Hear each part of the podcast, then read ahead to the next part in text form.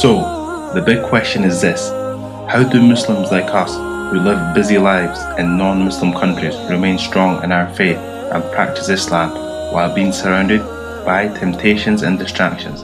How do we reconnect with Allah and strive towards Jannah as one community of believers? That is the question, and this podcast will give you the answer. My name is Ahmed Rihan, and welcome to Jannah Talk.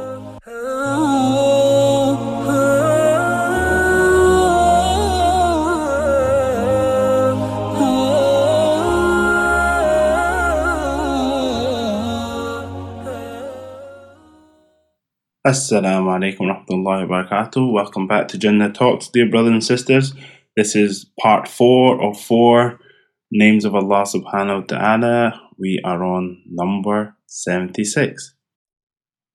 Bismillah ar-Rahman ar-Rahim.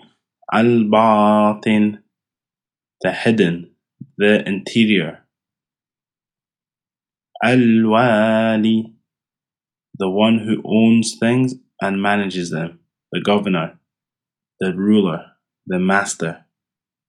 Al-Muta'al, the one who is clear from the attributes of the creation, the exalted, the most high, the one above reproach.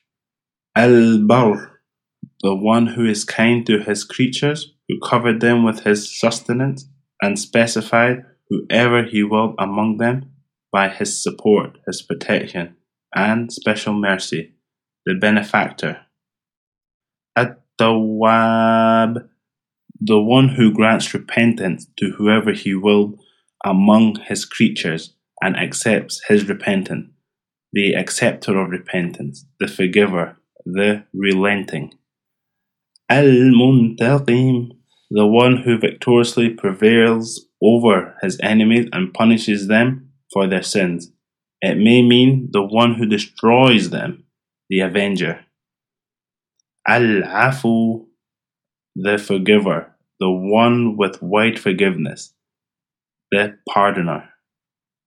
Al-Ra'uf, the one with extreme mercy. The mercy of Allah is His will to endow upon whoever He will among His creatures, the merciful. Malik al-Mulk, the one who controls the dominion and gives dominion to whoever He will, the ruler of the kingdom, the king of the universe. Dhul Jalali wal Ikram, the one who deserves to be exalted and not denied. Lord of majesty and generosity. Al Muqsit, the one who is just in his judgment, the just, the equitable. Al Jami, the one who gathers the creatures on the day that there is no doubt about, that is the day of judgment, the collector, the comprehensive, the gatherer. Al-Ghani, the rich, the one who does not need the creation, the rich, the all-sufficing, all-sustainer. Al-Mughni, the one who satisfies the necessities of the creatures, the enricher, the sapphire, the bestower. Al-Mani, the supporter who protects and gives victory over his pious believers. The withholder, the preventer, the defender. Al-Lar, the one who makes harm reach to whoever he will, the distresser, the afflicter, the bringer of adversity. Al-Nafi, the one who gives benefit to whoever he will, the beneficiary, the benefactor. Al Nur, the light, the one who guides. Al Hadi, the one whom with his guidance his believers were guided, and with his guidance the living being have been guided to what is beneficial for them and protected from what is harmful to them.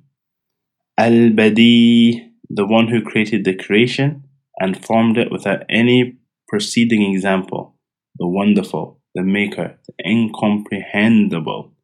Al-Baqi, the one that the state of non existence is impossible for him, the enduring, the everlasting, the eternal. Al Warith, the one whose existence remains. Al Rashid, the one who guides, the rightly guided, the conscious, the guide. As Sabur, the one who does not quickly punish the sinners, the most patient, the enduring.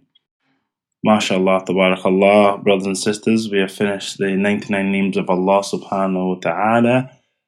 I hope you enjoyed that. I gained a lot of benefit just from reading the meanings. It gives that deeper and closer connection to Allah subhanahu wa ta'ala.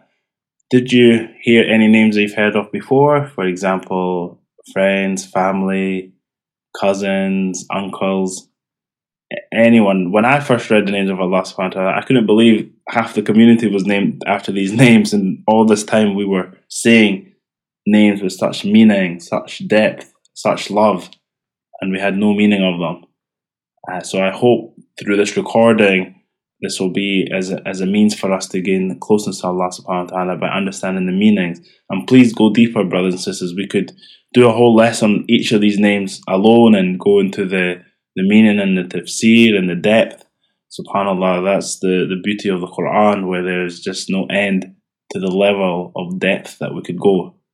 And this also gives us the opportunity to, to understand the Quran because just one word has such a depth of meaning which no other language can have.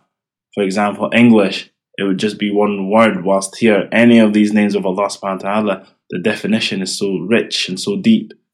Subhanallah, subhanallah. So I make dua to Allah subhanahu wa ta'ala through this recording and through this podcast and through you sacrificing your time that we gain the closest to Allah subhanahu wa ta'ala and gain that sweetness of the Quran, inshallah. Until next time, Assalamu alaikum wa rahmatullahi wa barakatuh.